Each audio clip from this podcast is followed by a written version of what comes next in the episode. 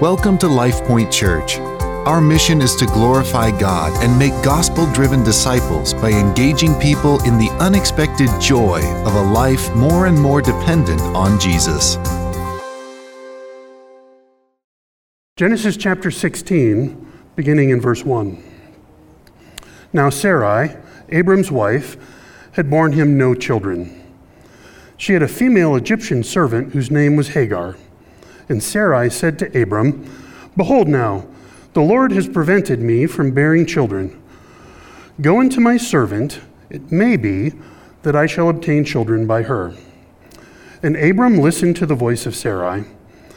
So after Abram had lived ten years in the land of Canaan, Sarai, Abram's wife, took Hagar the Egyptian, her servant, and gave her to Abram, her husband, as a wife.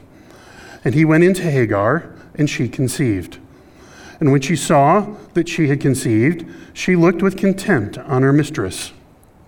And Sarai said to Abram, May the wrong done to me be on you. I gave my servant to your embrace, and when she saw that she had conceived, she looked on me with contempt. May the Lord judge between you and me. But Abram said to Sarai, Behold, your servant is in your power do to her as you please.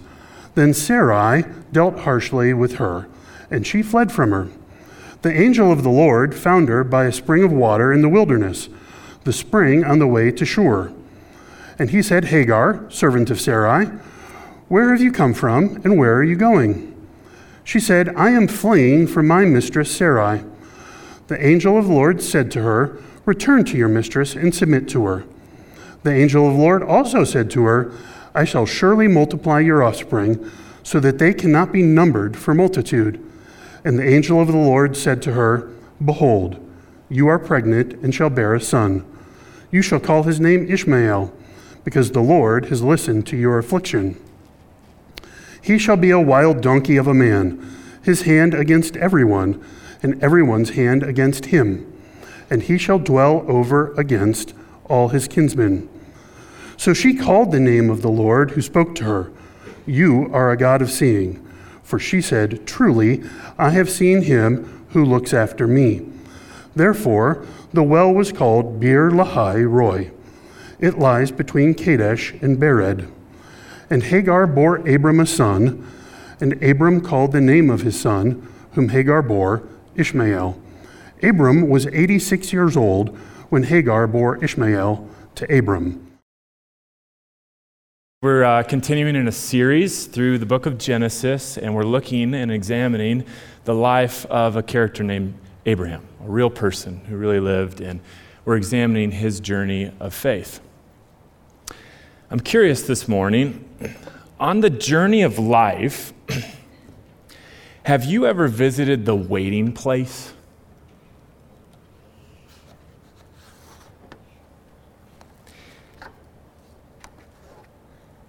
I've got uh, three kids, five and under, and so we read a lot of books. I mean, a lot of children books. We read all the time. And I've noticed something about great children's books. Uh, great children's books write in such a way that they touch the heart of kids, but they also reach the hearts of the adults who are reading to them. Have you ever noticed that? There's uh, this one book that I've read to my kids several times, and I remember reading it with my kids because usually, as I'm reading, I'm kind of managing three kids on a lap and they're kind of fussing a little bit, and I'm kind of in autopilot mode as I'm reading through the story. And this one story is the story of a young boy who's on a journey through life. He experiences several trials and challenges, and there's this page in the story that I turn to, and I'm, I'm reading the page of the story, and suddenly my pace slows. And I start thinking about not just the story or my kids, I start thinking about my own life as I'm reading this challenge the character's going through. He's journeying through life and he arrives at the waiting place. Have you ever been to the waiting place? Made me think about my own life can picture the moment as I'm reading to my kids. And I still remember to this day because my kids had to poke me. They said, Daddy, keep reading, as my mind drifted off to my own life. Have you ever been to the waiting place? It's a place where people just wait. Waiting for a train to go, or a bus to come, or a plane to go, or the mail to come, or the rain to go, or the phone to ring, or the snow to snow, just waiting around for a yes or a no, or waiting for your hair to grow. Everyone is just waiting. It's the waiting place. Maybe you're waiting for the fish to bite or waiting for wind to fly a kite, or maybe you're waiting around for Friday night. Is anybody living for the weekend? Hmm. Maybe perhaps for their Uncle Jake, or a pot to boil, or waiting for a better break, or a string of pearls, or a pair of pants, or a wig with curls, or maybe another chance. Everyone's just waiting. Have you ever visited the waiting place? Come on. You know who the author is, right? You seen this book before? It's Dr. Seuss. He's a brilliant writer because he writes and touches hearts of children, and he writes in a way that gets up in our lives too, doesn't he? He, he labels the waiting place on the journey of life as a most useless place. And I have to agree. I hate the waiting place. I mean, I am born and bred in America in the 21st century. This, look, look, right now, we are the products of an instant culture, are we not? I don't like waiting for videos to buffer. Videos should not buffer. It should be instant, shouldn't it? I, I don't like living in a place where I have to wait for three cycles of the stoplight on Prospect and LeMay just to cross the intersection. I don't like waiting. I don't like it. I'm impatient by nature.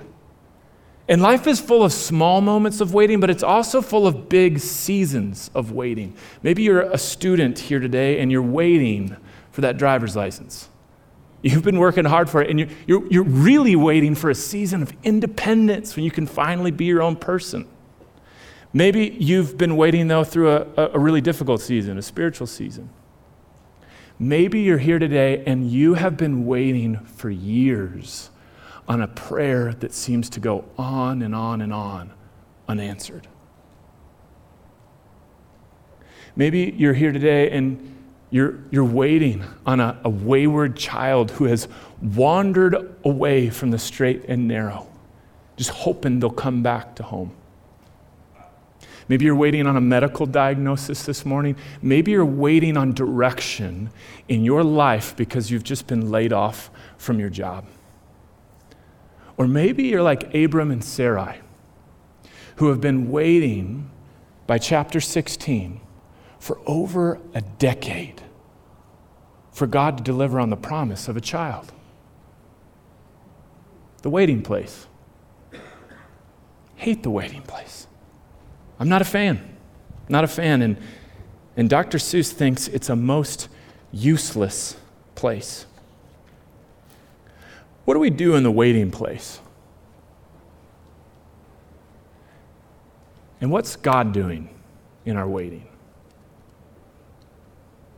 That's all I want to explore this morning. These two questions, like two halves of this chapter 16.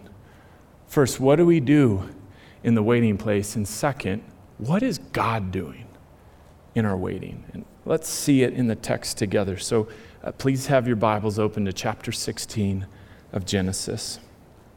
Let's explore and see what God's doing in our waiting.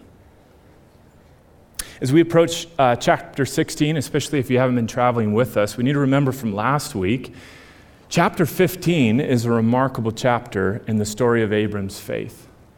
Do you remember chapter 15? This is like the camp high of spirituality. It doesn't get more of a spiritual high than chapter 15. Abram has a vision with the Lord of the universe. And he creates this covenant with God, and there's this kind of um, you know, 4,000 years ago, it's literally different to make a, a, contract and a covenant, but he's, he's cut open these animals and they're splayed in halves, and God meets him in this vision, and God promises to him, Look, my promise to you, Abram, is so good that God Himself in this vision walks through the animals, and God says, So be it to me, like these animals, if I don't keep my promise. Spiritual high. I mean, you would think Abram's faith would be off the charts. God met him. And the God of the universe is saying, You can trust me. I made a promise to you. That's chapter 15. You'd think Abram would be riding a spiritual high of the most, most confidence and trust that he could have in God. Have you been there in your life? Have you had a spiritual high before? What could possibly trip up Abram? Spiritual attack, forces coming after him, adversity. No, something harder. Waiting. Just waiting. That's all we have in chapter 16. In fact, the author wants to make a note of it when he says that it's been 10 years since they arrived in the promised land. 10 years. 10 years of waiting. how does Abram and Sarai, how do they respond in the waiting place? I'm telling you, the waiting place will test your faith more than most things in life.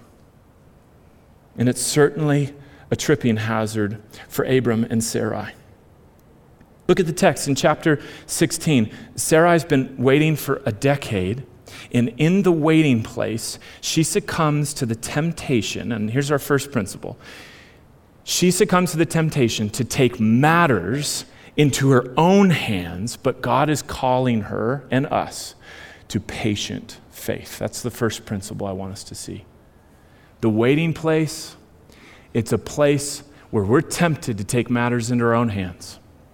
But God is calling us to a patient faith. Notice what, what Sarai does in the waiting place. Instead of patiently trusting in God's timing, she begins to scheme and shortcut God's plan and God's timing. And it makes an absolute mess of things. Remember that when you're reading in the Bible, especially historical narrative, which is what we have in Genesis, the author is recording history. This is real people like you and me with real lives. And I don't know if you've known yourself or other people, we're complicated creatures, aren't we? And we have a, a, messy mixture of lives, of good intentions and sinful sidesteps. And the author of Genesis is recording these people without makeup. No Instagram filter. It doesn't work. He's going to show them as they truly are. And there's three characters in chapter 16, and all of them trip up terribly. It's a mess. I mean, it's family dysfunction in a bad way. But remember, God, God is speaking into the mess. And He wants to, to guide us so that we can relate to these people and see what we should do in the waiting. Notice what Sarai and Abram do in chapter 16 in their waiting place. The author of Genesis, I'm going to tell you this ahead of time, you're going to see it coming. The author of Genesis has written chapter 16 intentionally, and this is especially clear in the original language in Hebrew. He is writing with parallelism to chapter 3. And we can see it in the English too. Think of all the parallels of what occurs in chapter 16 to the fall of Adam and Eve in chapter 3. I'll highlight just three of them as we walk through the text.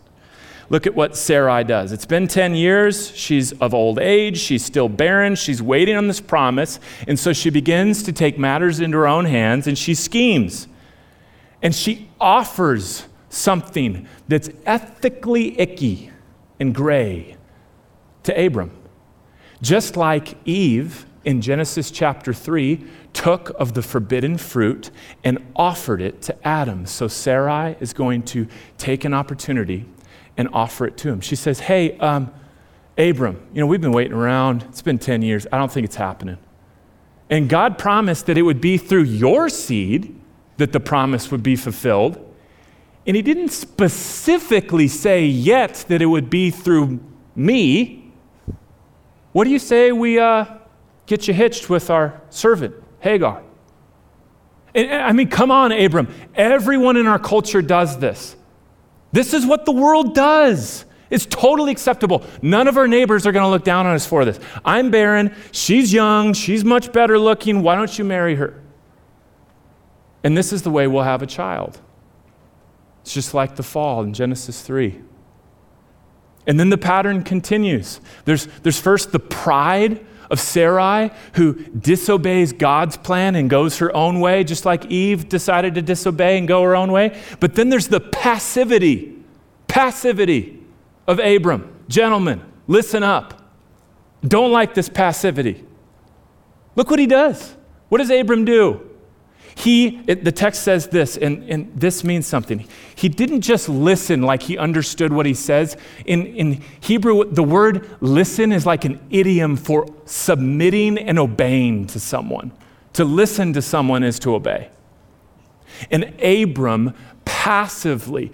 He's just come from the spiritual high. He had a vision with God. God made a promise to him. And here we are, one chapter later, and the slightest suggestion of sin. And what does Abram do? He acquiesces. Okay. Okay, Sarai. Just like Adam in the garden in Genesis 3, was offered the forbidden fruit and had a moment to step up to the plate and be a man.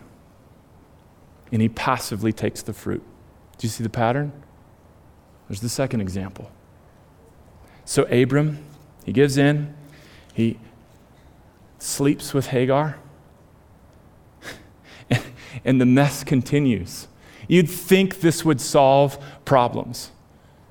Sarai's got an, an earthly way, an, a worldly way to solve a problem, and it makes a mess of things.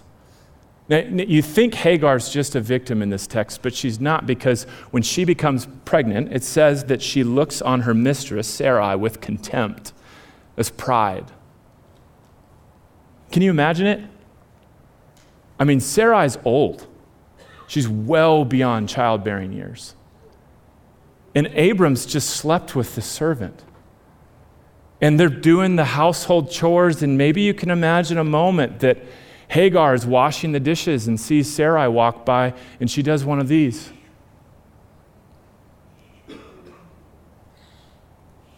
Just a glance, a touch of her pregnant belly. Contempt, pride begins to well in her. She can have kids, and Sarai can't. I'm now on a new status. I am a wife, just like you, of the great patriarch, Father Abraham. It's a mess. It's a mess. There's no makeup on in this text. But the pattern continues. And there's one more pattern of what happens in the fall and happens here. Just like the characters in Genesis 3, Adam and Eve, blame shift when they're confronted with their sin, so too does Sarai. Look what she does in verse 5. She's been dealing with the contempt of Hagar, and Sarai says to Abram, May the wrong done to me be on you. I gave my servant to your embrace, and when she saw that she had conceived, she looked on me with contempt. May the Lord judge between you and me. Do you see the irony here? This was Sarai's idea. And she says, May God judge between you and me. I'm in the right, you're in the wrong. Do you see the blame shifting? We don't do that today, do we? It's been the pattern of sin since the first humans. What happened when God confronted Adam in Genesis 3? Do you know what he did? Eve did it. And God goes to Eve confronts Eve. Do you know what Eve did? The serpent made me do it. Blame shifting. Happens in Genesis 3 and it's happening again in Genesis 16 and the author is intentionally drawing a parallel. He's it, it, to the original audience, they just read chapter 3. They would sit in an oral culture and listen to this being read. And the Hebrew language, the repeated verb tenses, they would be going ding, ding, ding, ding, ding, ding, ding. Genesis 3, it's happening again. They're falling into the same pattern of sin. What do we do in the waiting place? Well, because of our sin and our brokenness, what do we often do? What do we tend to do in the waiting place? We trip up into sin. Our faith wavers in the waiting place, and we begin to take matters into our own hands. Take a shortcut that we can control and choose our timing over God's timing. But God is calling us as a people of faith to have not just faith in God, but a patient faith in God. That's faith. If we're honest and we take our own makeup off and remove our own cute Instagram filter, I don't know how that works, but it's amazing. You can look really pretty. If we're honest, we have the same tendencies too, don't we? What do you do in the waiting place? What do you do in the waiting place? We take all kinds of shortcuts, don't we? Maybe your short- shortcuts in the waiting place, like Sarai's shortcut, maybe it's a relational shortcut. Maybe it's a relational shortcut. Maybe uh, today you're in a tough season of your marriage. It's on the rocks. And you made this vow, you made this commitment to this person, but you didn't know it was going to be like this. I mean, 15 years in, it's a mess. And you've been waiting, waiting, waiting. Maybe things will get better. Maybe things will turn around. Maybe they'll become the kind of person that I expect them to be and then I'll be happy. And you keep waiting, and I trust God. And then eventually, in the waiting, you break. Your faith wavers, and you say, Where's the eject button? I'm out. Can't I shortcut this? Can't, I want to get to happiness. Can I get out of this? We create shortcuts relationally. Maybe you're contemplating that shortcut today.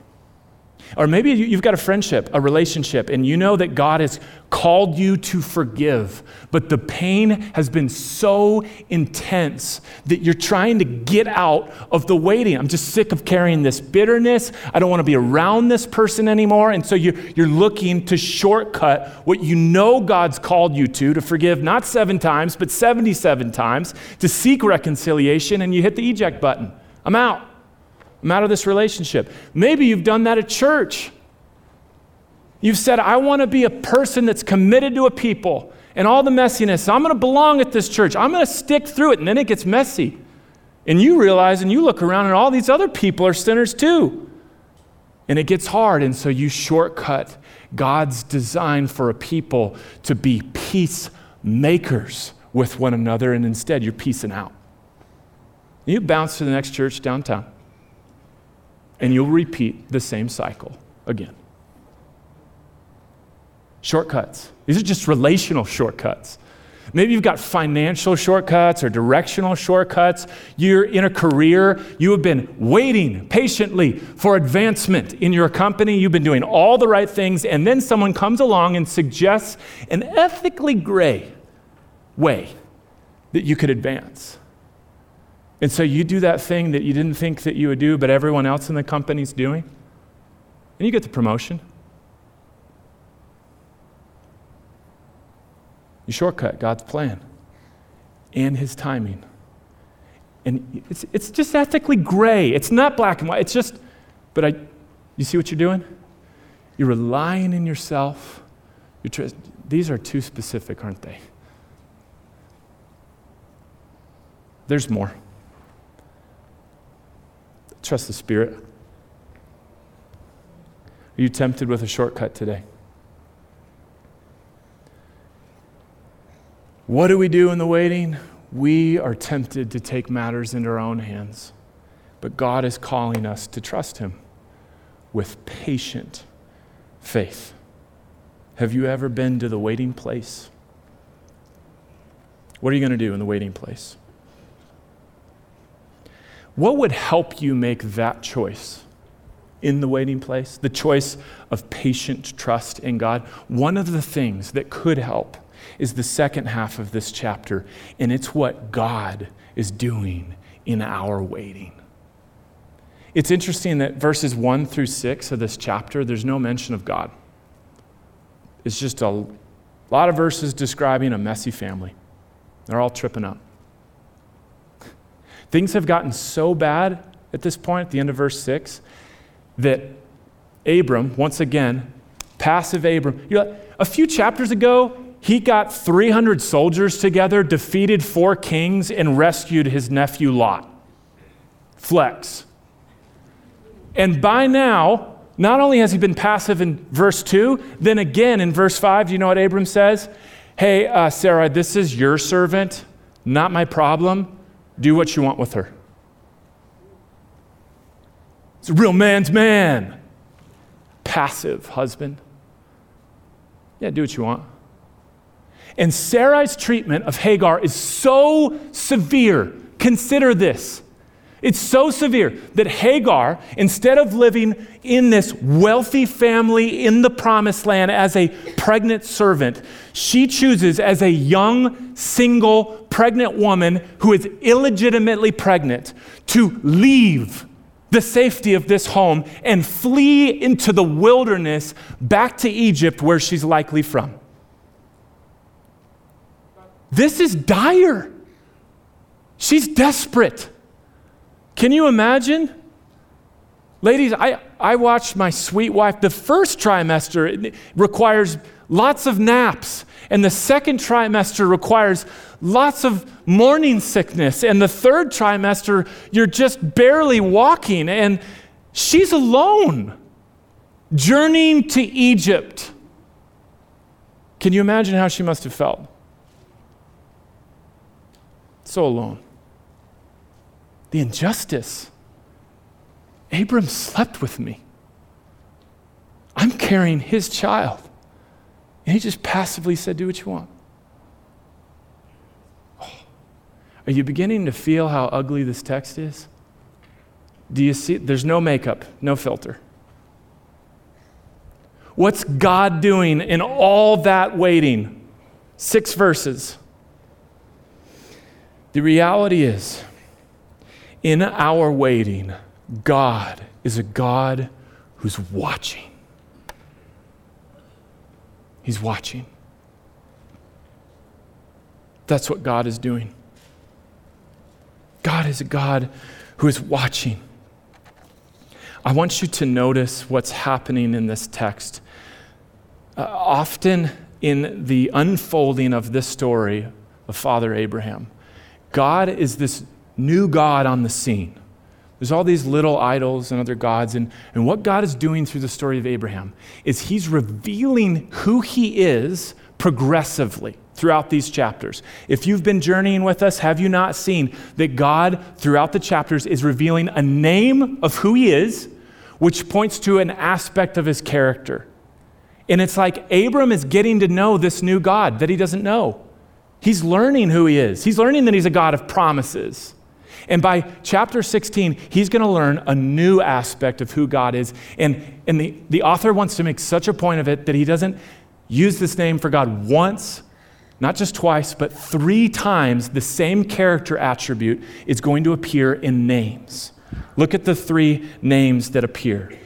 Hagar is alone, she's pregnant, she's by a well, she's trying to get to Egypt, and the angel of the Lord appears to her, and here comes the names.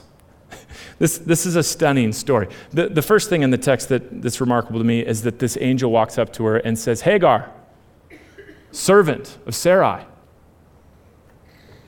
Be a little stunning. You're in the middle of nowhere. Who are you?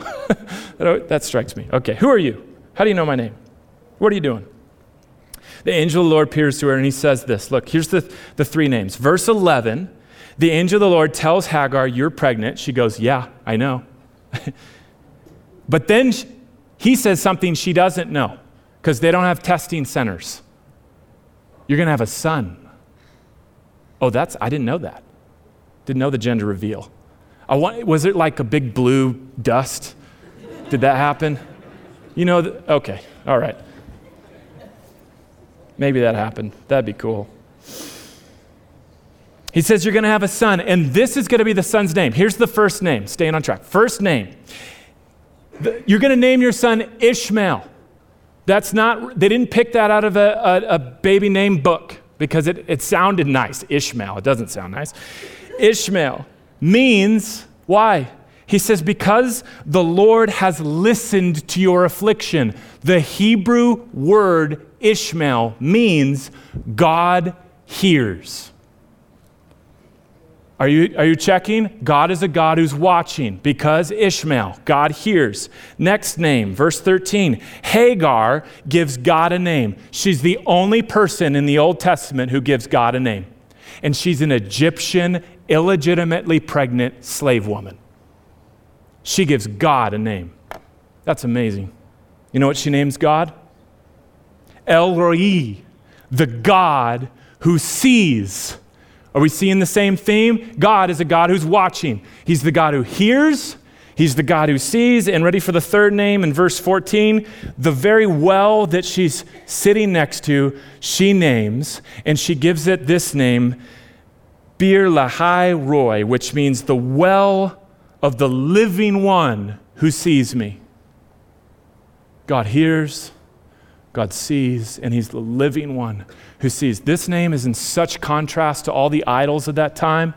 These cute little golden figurines that were stuck in a high place and static. You had to climb up the mountain just to go see them because they don't move.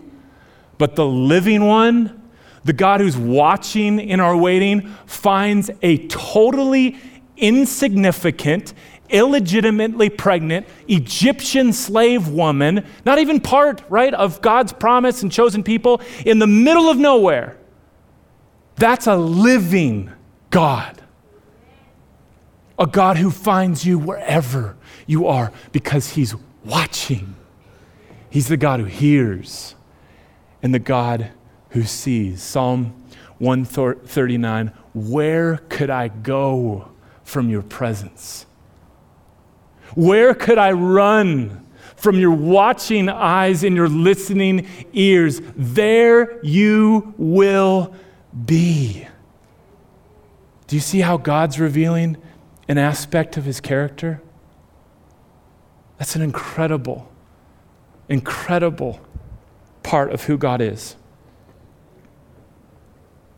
You think you've run from God? He's the God who sees, the God who hears, and the God who's watching. How should we feel about the fact that God is always watching?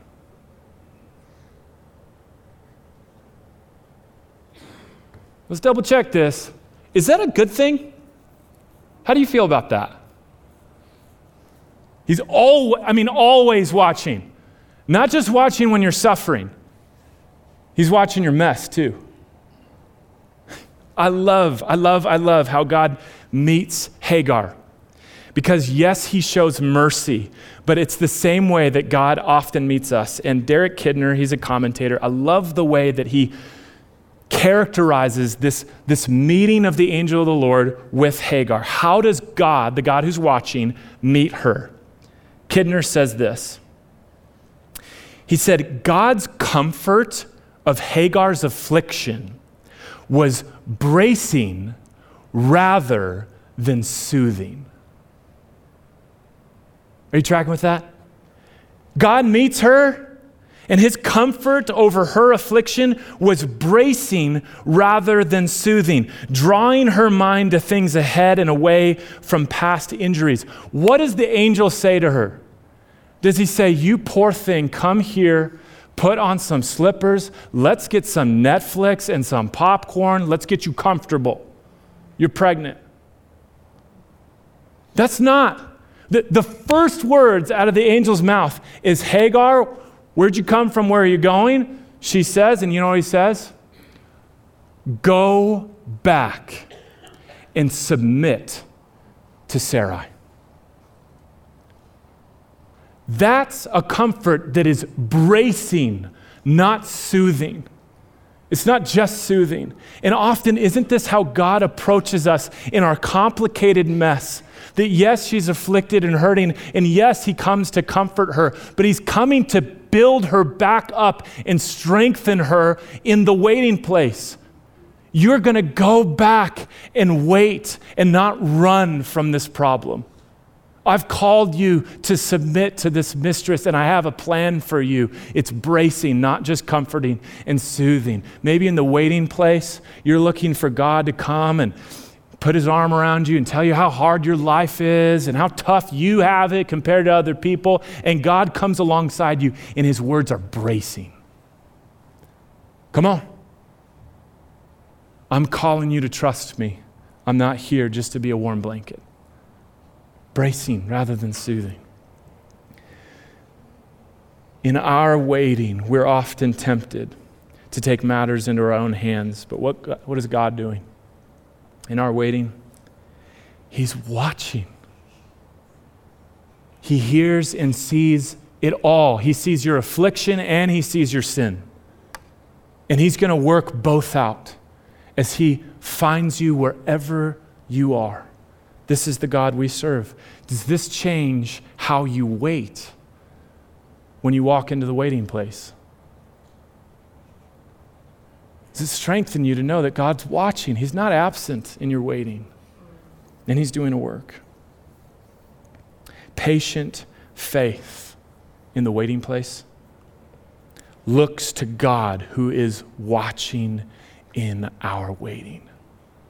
That's what God's calling us to in this chapter. Patient faith is a faith that looks to God, who's watching and are waiting. These two paths of self reliance and God reliance is fleshed out in the New Testament by the Apostle Paul.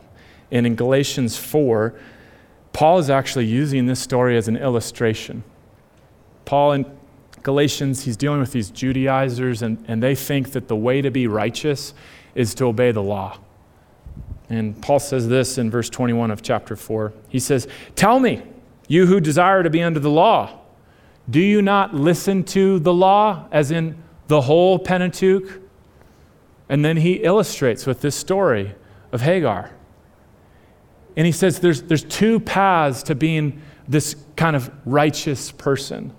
There are those that are the sons of the flesh and those that are the sons of the promise. And the sons of the flesh, he draws out the story of Hagar. That was the path of Sarai relying on herself to fulfill the promise. I'll make a way. I'll have this surrogate shortcut God's plan. But then Paul draws out the sons of the promise 14 years after chapter 16 an elderly woman named Sarah is going to have a baby. And that's the son of the promise. That baby came by no one's help but faith in the God of promise. And, and, Paul in Galatians is saying, we too have two paths. He said, you could be a son of the flesh and be a slave to your own self effort, or you can be a son of the promise who by faith saw God working out his plan. And maybe today you've, you've chosen the former. You've said, I, I want to build my own righteousness in myself. I want to shortcut God's design for salvation. I'll attend church. I'll even give. I'll serve. I'll build up my moral resume. And God is saying, the only way. Do you see what he's doing in the story of Abraham? He is removing every possible human explanation of what God's doing. Uh uh-uh. uh No Hagar. This miracle, let's wait 14 more years. Let's make you super old, Sarah. And then the world will know it was the Lord, God, who works out his plan. He does not need your help in your scheming or strategy. God's not helped by your shortcuts. And it, it is, isn't it interesting? She's been waiting 10 years, and I don't, this is implied, I don't know when Isaac would have been born, but it's interesting that because of this moment, she's going to wait 14 more years. Ishmael's 14 years old when Isaac's born. Just saying, it's a little interesting. Shortcuts don't seem to accelerate God's plan, do they? Which will you trust today in your waiting place? Will you turn to self reliance, taking matters into your own hand, in your own timing, and shortcutting God's plan? Or today, will you choose to patiently trust God in your waiting place? This is God's design and his call for us today. Dr. Seuss labeled the waiting place a most useless place. Useless.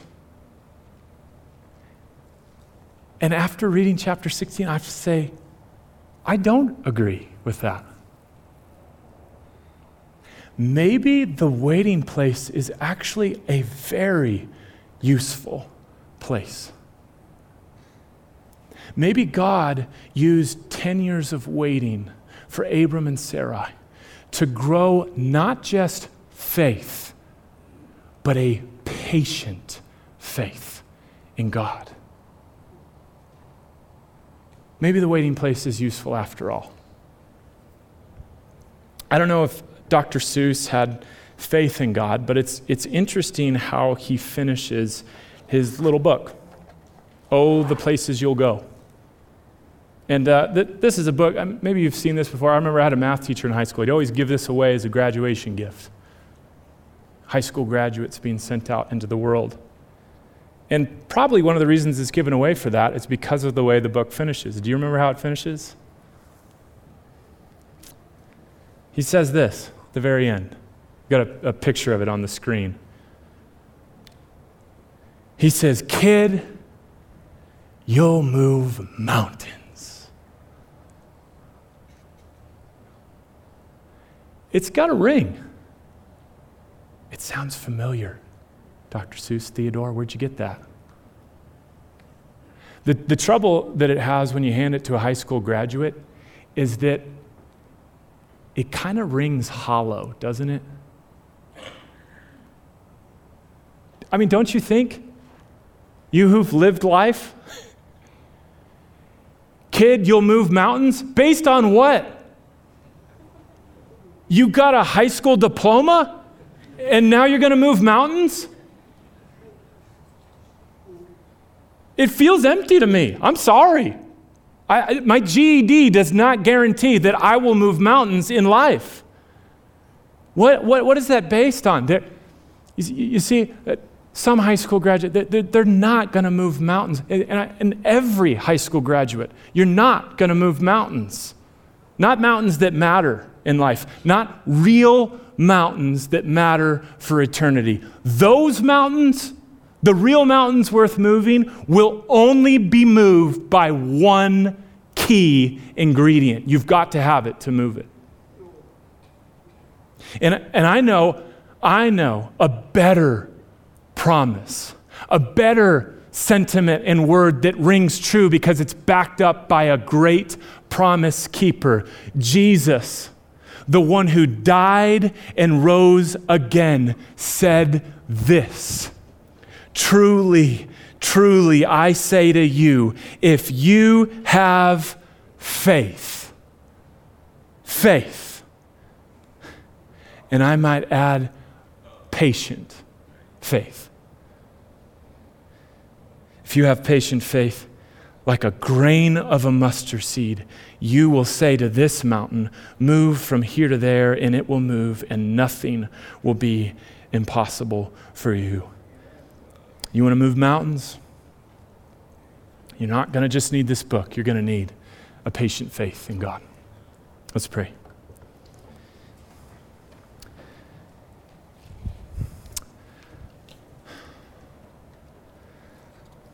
Father, we come to you in prayer admitting how much we need you. And we, we confess, Lord, that we are often tempted, often tempted in life's moments of waiting to waver in our faith and to try to take control and steer our own lives. And God, this morning I want to I want to pray as I've been praying all morning, Lord, would you grow in us today? Make us a people who are not just a people of faith. Make us a people who are a people of patient faith. A faith that can endure long seasons of waiting and still say, My God is my God, and I trust in him. I pray for anyone in the room right now that's in that season of waiting. Maybe it's a painful season of waiting, it's been years in the making.